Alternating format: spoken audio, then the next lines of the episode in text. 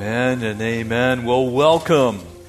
If you're visiting with us, we're excited that you're here on Palm Sunday.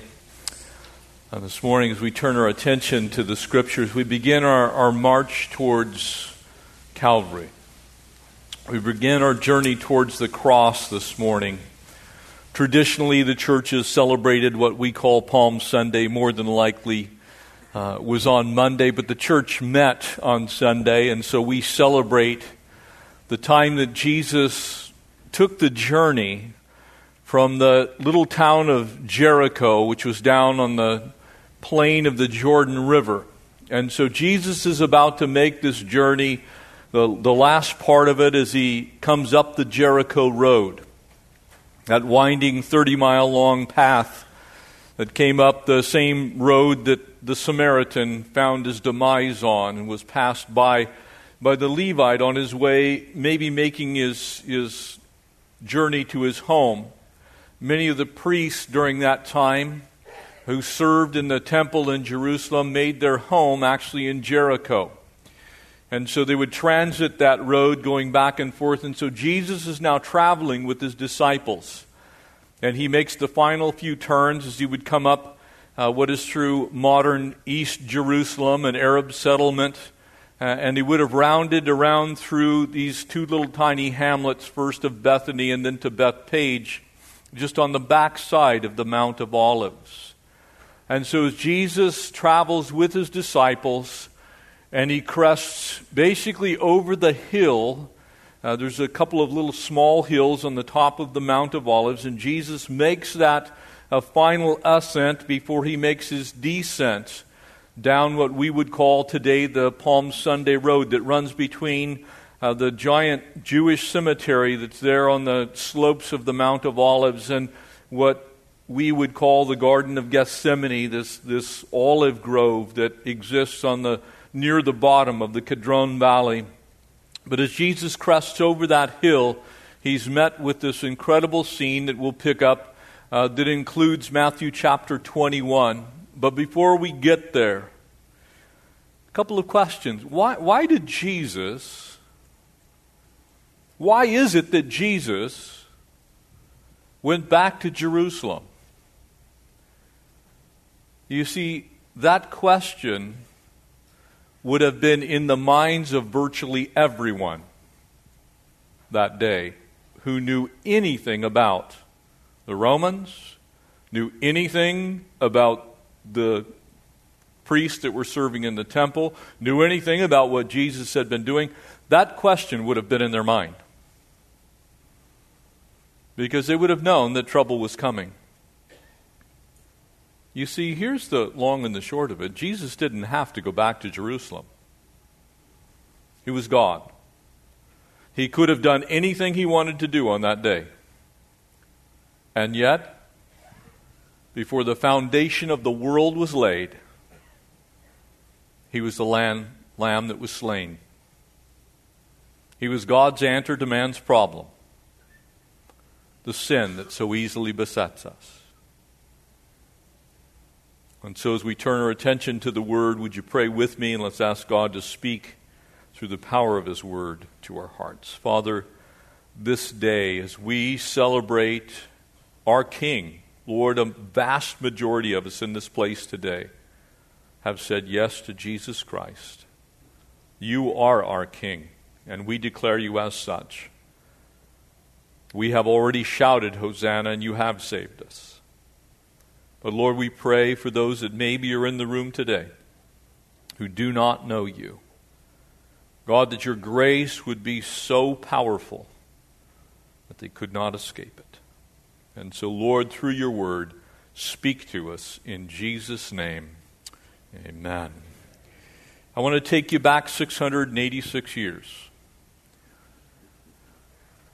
to a time when the prophet Isaiah began to write his book, to the 50th chapter there of Isaiah, and just a couple of verses. Speaking of the coming one, speaking of the Messiah, the prophet Isaiah from chapter 50 all the way through the middle portion of chapter 53 gives this incredible, detailed account of the Messiah, the King of Kings, the Lord of Lords. marvelously, wonderfully, multiple copies of this amazing book found within the contents of the Dead Sea Scrolls. So we know beyond any shadow of doubt that the prophet Isaiah wrote the words contained in the book attributed to him before Jesus came to Jerusalem. Notice what it says, verses 6 and 7, Isaiah 50. For I gave my back to those who struck me. Isaiah understood God had spoken through the power of the Holy Spirit to him that when Messiah would come, he would come voluntarily. He wouldn't be pressured. He wouldn't simply be arrested and hauled into Jerusalem. Jesus, in fact, gave his back to those who struck him, and my cheeks to those who plucked out the beard. As Jesus was being accosted in Pilate's courtyard, as he was beaten, as he was flogged, as he was bruised, what we will look at on Good Friday his treatment in the court of Pilate. Jesus came knowing that that was his fate. I did not hide my face from the shame and from the spitting. Think about it, family. God incarnate in human flesh came to Jerusalem knowing full well, zero question, that he would be beaten, he would be spit on, his beard would be plucked, and he would be mocked openly. Verse 7 For the Lord God will help me, two persons of the Godhead. God the Father would help Jesus the Son. And though God would turn his back at the crucifixion on his own Son for our sakes, God would help his Son get through that time. And therefore, I will not be disgraced. You see, what looked like the most disgraceful thing that could ever happen to a human being, which it was in that sense, exactly that, was the plan the perfect plan, the marvelous plan that God had laid before He ever laid the foundation of the world to save mankind. And therefore, I have set my face like flint, and I know that I will not be ashamed. Jesus despising the shame taking upon himself our punishment, was heading towards the cross, knowing exactly what was awaiting him. And so his face was set like flint. He had a razor's edge, a sharpened gaze on Jerusalem. Nothing, no power in the universe could have kept Jesus from going to Jerusalem. As he enters into town, he has less than a week to live. The marvel of all that God had commanded was being fulfilled piece after piece, time after time, moment after moment.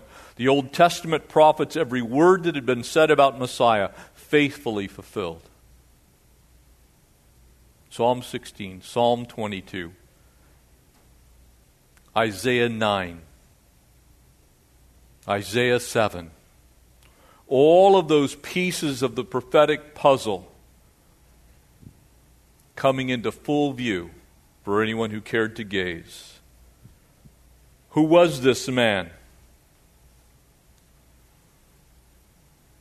That's the question. Can I share with you that's still the question today? You see, it doesn't matter what I believe about Jesus as far as your salvation is concerned. It matters what you believe about Jesus. You see, I believe He's the King of Kings, the Lord of Lords. He's Savior. He is Almighty God. But what I believe doesn't save you. What you believe either saves you or condemns you. If you'd turn now to Matthew chapter 21, verses 1 through 10, and this incredible picture. And now, when they drew near to Jerusalem, he came to Bethphage at the Mount of Olives. So he's on the backside of the Mount of Olives. He's less than two miles from Jerusalem. And then Jesus sent two disciples, saying to them, Go into the village opposite you, and immediately you will find a donkey tied and a colt with her. And so Jesus is making a statement. Now remember that Jesus is also Creator God. Colossians 1 makes that very clear. And so he has full understanding, absolute knowledge of every rock that's in the road. Where every beast of burden might be, every bird in every tree, every atom, every molecule that makes up all of creation, he had full understanding where it was. So the fact that he would know there would be a donkey and a colt tied is not a mystery if you leave Christ as creator. Loose them and bring them to me. And if anyone says anything to you, which you can be well assured they will, and they did, you see, the Messiah's donkey nappers We're going to be confronted. This particular passage, one of several that are found in all four Gospels, we give additional details that actually the owner does come out and go, Hey, what's up, man? Where are you going with my most valuable possessions? If anyone says anything to you, you shall say, The Lord has need of them, and immediately he will send them. You see, Jesus Christ is Lord. Jesus is Lord. Whether mankind chooses to recognize that or not is the question. But Jesus is Lord.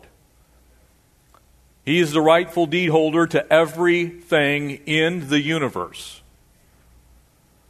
on heaven and earth. And one day, as Paul would write to the church at Philippi, every knee will actually acknowledge that and bow to the name Jesus, who is Lord, to the glory of God the Father. And he says, All this was done that it might be fulfilled by that which was spoken of the prophet, and in this case, the prophet Zechariah. So again, Zechariah giving additional detail in Zechariah 9. And there in verse 9, tell the daughter of Zion. The daughter of Zion was a way to explain the people of Israel. Zion was the tallest hill in the city of Jerusalem. The people of Zion were those that dwelt around it, and the Temple Mount being the focal point of all of that. And so tell the daughter of Zion, Behold, your king is coming to you. So this is messianic. The king, Messiah, is coming to you. Lowly and sitting on a donkey, a colt, the foal of a donkey. Now, Jesus had two choices. There were two donkeys.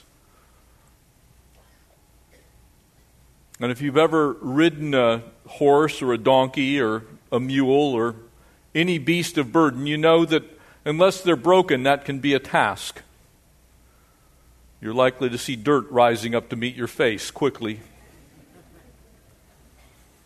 And so, Jesus, not only does he not sit on the adult donkey, but he sits on the foal, the unbroken one, yet giving further credence to the fact that he had command over his creation. And so the disciples went and did as Jesus commanded them. And they brought the donkey and the colt and they laid their clothes on them. They didn't have saddle blankets, they didn't have any royal sashes. They, there was nothing for them to place on there but what they were wearing. They were wearing two garments a cloak and a tunic. They obviously didn't strip down to where they were naked, so they take off their cloak the outer garment, and they place it over the donkeys, plural, both of them, and set him on them. He's kind of straddling across the, the animals. And a very great multitude spread their clothes on the road, and others cut down uh, the branches of trees. John's gospel tells us that they were, in fact, palm branches. And they spread them on the road. And then the multitudes who went before and those who followed. So Jesus has this huge processional. This is the Messiah's welcoming parade. Here they are, the crowd before and the crowd after, and Jesus in the middle. And they cried out. And again, this is, this is from the Messianic Psalms, the Hallel. Hosanna to the Son of David. That was a name that the Jewish people would have clearly understood to be the pronouncement of the Messiah who has come. There is only one son of David. If you travel today to Jerusalem to David's tomb, David is still revered to this day. Blessed is he who comes in the name of the Lord. Hosanna in the highest. And when he had come into Jerusalem, all the city was moved, saying,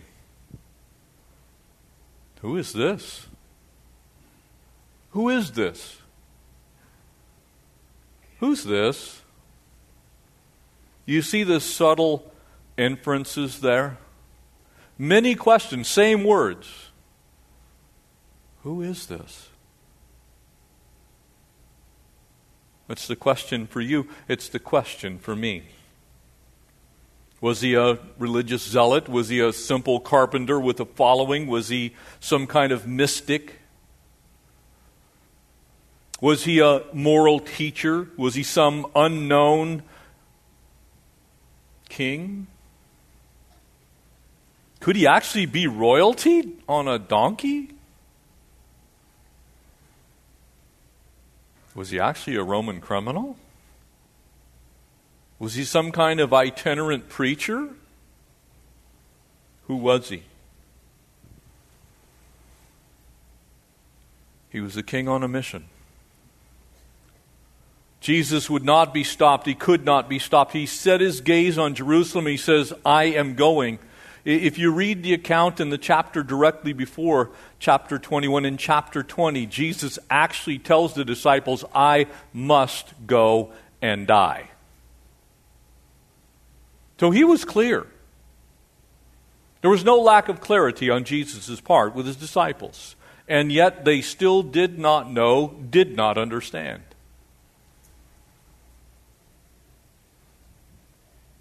You see, he set his gaze a, a, a, razor's edge. It's interesting that the prophet Isaiah would use the picture of flint. Flint and obsidian are, are cousins uh, in the geologic realm. There's a strange, uh, unique company. It's a- actually called Aztechnics, and they actually still produce surgical scalpels using obsidian and or flint. And the reason they do that is unlike steel, you can actually sharpen flint and obsidian down to the thickness of a single molecule at its edge. Jesus had a razor's focus on Jerusalem. He had one goal in mind, and he would not be deterred from that one goal, which was to go and give his life a ransom for us, for to as many as would believe.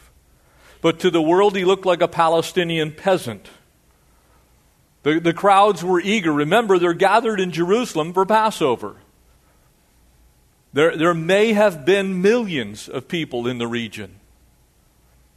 The prophet Josephus, and as he would write some 10 years later, uh, speaking of a time uh, of Passover during that period of time, he said that there were more than 200,000 lambs slaughtered for Passover. If you assume that one lamb for 10 people, that's 2 million people.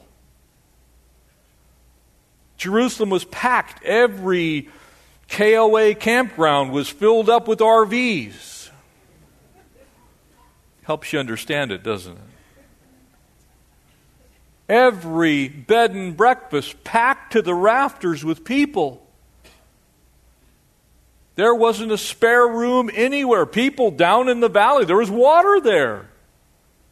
They were undoubtedly camped out. The Hinnom Valley, the Kidron Valley, as they meet on the southern, the southeastern edge of Jerusalem, people everywhere. So here comes Jesus. And they get swept up. Hosanna in the highest! Blessed is he who comes in the name of the Lord. In less than a week, we do not want this man to rule over us. You see, you can see him and still not know him. You can know about him and still not know him personally. And while they're shouting Hosanna, what they're really thinking is, I haven't got a clue. Very few that day actually were proclaiming him as Messiah. They got swept up in it. I'm sure some did. But because of what the Gospels tell us, we know most did not.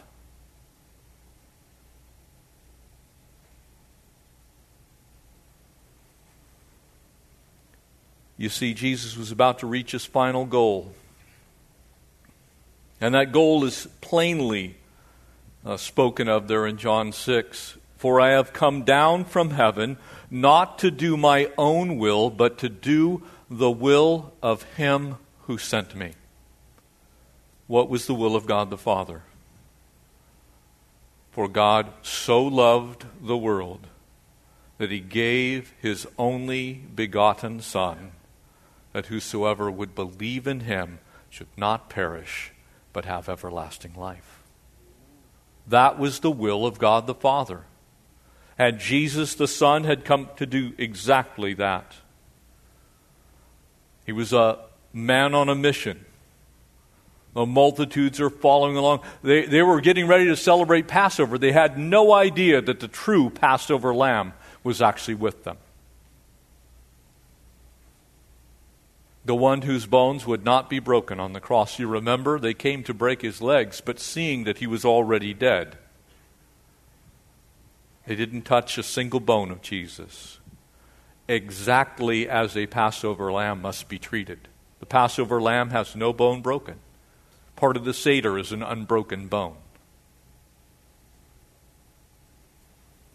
You see, he was finishing what he had set out to do. He stops at this little insignificant town. What a beautiful picture of, of a humble king. You see, most kings didn't come this way. Most kings came with pomp, circumstance, and royalty. A royal procession. If this had been a Roman Caesar, it would have been a immensely different situation. They would have literally taken all of the slaves in the region down the road and removed every stone from the road so that the Caesar's chariot didn't bounce too much. They would have filled in the holes. They would have cleared the path.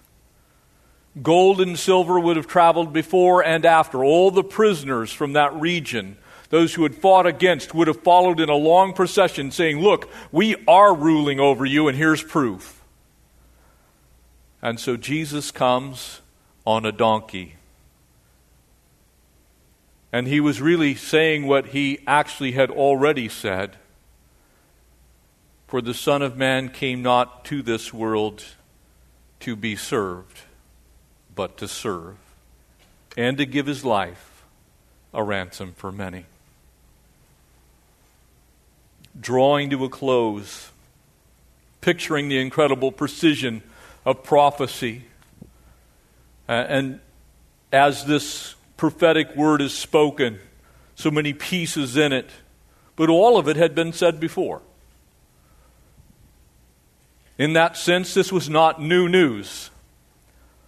This was the utter precision of God Himself speaking into the existence of the universe the truth about His Son.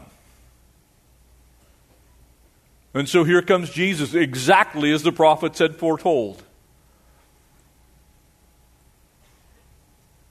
The prophet Daniel had given the date to the day that he would come into Jerusalem.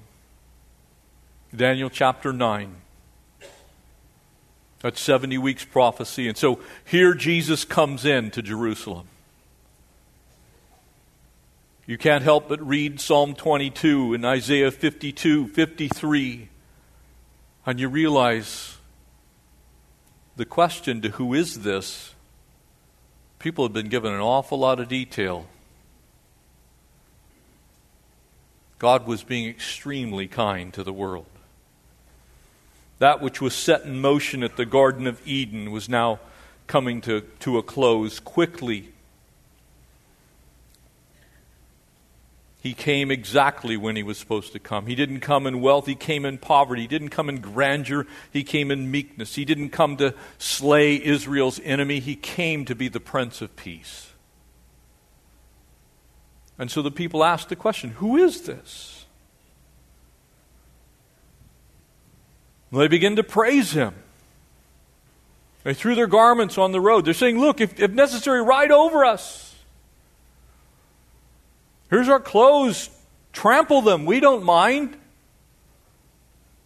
And all the while, they're still trying to work out in their hearts and their minds who is this? We're not told who first began to shout Hosanna, but you can almost see so, you ever noticed when, when you go to a sporting event, there's always the one person who just seems to have to start the wave? And if it doesn't happen to me, they'll just keep doing it. And then finally, two more people stand up. And it usually takes a few minutes to get going, and finally, a few more people. And before you know it, the entire stadium, all the way around. I rather liken this to that. Somebody says, Hosanna! Blessed is he who comes in the name of the Lord. Maybe the guy next to him, Hosanna. The guy next to him, yeah, Hosanna. Hosanna. And finally, they're just shouting, Hosanna. Now you have to remember, they didn't have TV. There was no drone footage of Jesus. Nobody was looking on their smartphone going, Man, are you seeing this, honey? Here he goes King of Kings, Lord of Lords. There were very few people could actually see what was going on, but they could hear what was going on. And so, swept up in it, the praise begins to flow. There's a group begins to get there, people are just throwing it down. Can I tell you this? Revelation reminds us that Jesus is coming again, except this time he's actually coming as King of Kings and Lord of Lords. Amen? He came as the Lamb the first time. He's coming as King of Kings next time. The question is, what will you do now? He's already been here. He's come. You see, they were praising him. But the crowd was immensely perplexed. They're, they're, asking themselves the, the monumental question that every one of us today will ultimately have to answer. We're all going to stand before the judgment seat of God. The question is will you stand before the judgment seat of God clothed in his righteousness or attempting to make your own case that you're okay? That's why he came. Palm Sunday is about Christ coming to fulfill what he had always been going to do. He came so that we could live. He came so that we can bow now. You see, you can bow the knee to Jesus now. But here's the frightening thing you can choose not to bow now, but you will bow later, but as judge. So you can either bow as Savior to Jesus. You can say, Lord, I surrender. Or you can wait. and you'll be forced to bow later.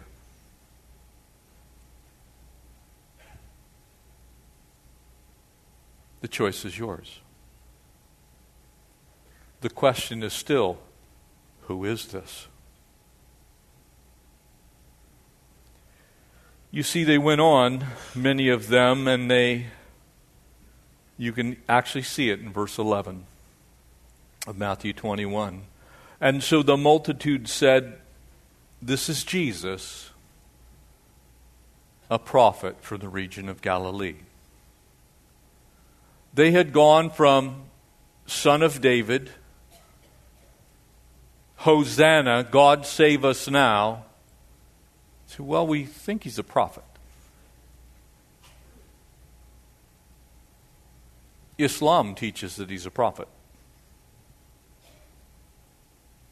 Most people in the world believe he's a good moral teacher. There's actually yet another documentary coming out next week about how Jesus is the embodiment of peace. Oh, he is that. He's the Prince of Peace. How he taught a, a paradigm of living that was never taught before. Blessed are the meek, for they shall inherit the earth. That also is true. But you see, you can know all those things and still not know Him. You still have to believe on the name that is above every name. And many that day missed it. Yes, they were caught up in the celebration. Many, like we have today, are saying, I was born into a Christian home. I got christened. I got sprinkled. I got dunked. I went to catechism. I've been to VBS. I've been going to Calvary Chapel South Bay for 20 years. But do you know him? Is the question. Do you know him?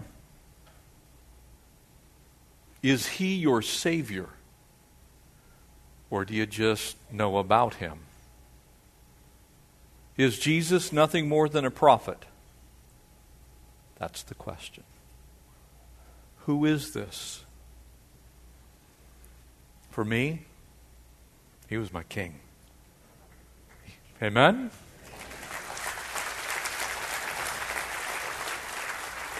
He's still my king. He's my Savior.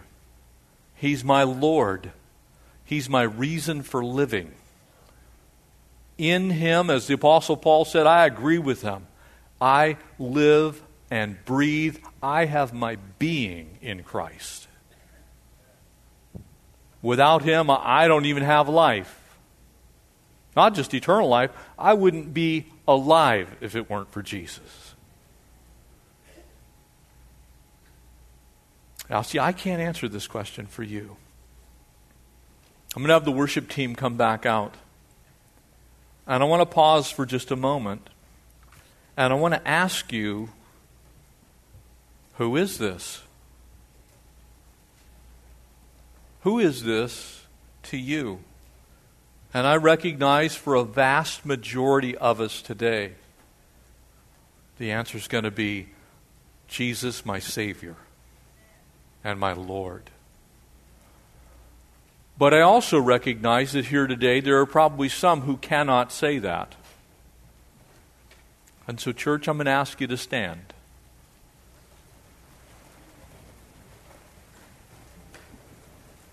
And I'm going to ask you again who is this? And if you can't answer, this is Jesus, my Savior and my Lord, then I'm going to ask you right now do you want to make him your Savior and your Lord? Right where you're at, right now, today. Church, would you bow your heads with me? Would you begin to pray for those who maybe are in the house? And I'm also going to ask those who maybe he's not been Lord. Perhaps you do know him personally. but He's not been Lord. He hasn't been the master of your life. And if that's you and you're here today, whether you want to receive Christ for the first time or whether He needs to be your Lord and you haven't let Him be Lord, would you just slip your hand up where you're at right now? I want to pray with you. I see that hand. I see that hand. I see that hand. I see those hands. Praise God. Now's the time to do business with Jesus. The King is coming again. The question is will you come with him from heaven or will you be facing him as judge? I see that hand as well. Just lift your hand up. I'm going to pray with you right where you're at. I see that hand as well. See those hands in the back. Thank you, Lord, for the harvest of souls. Thank you, Father God. Anyone else?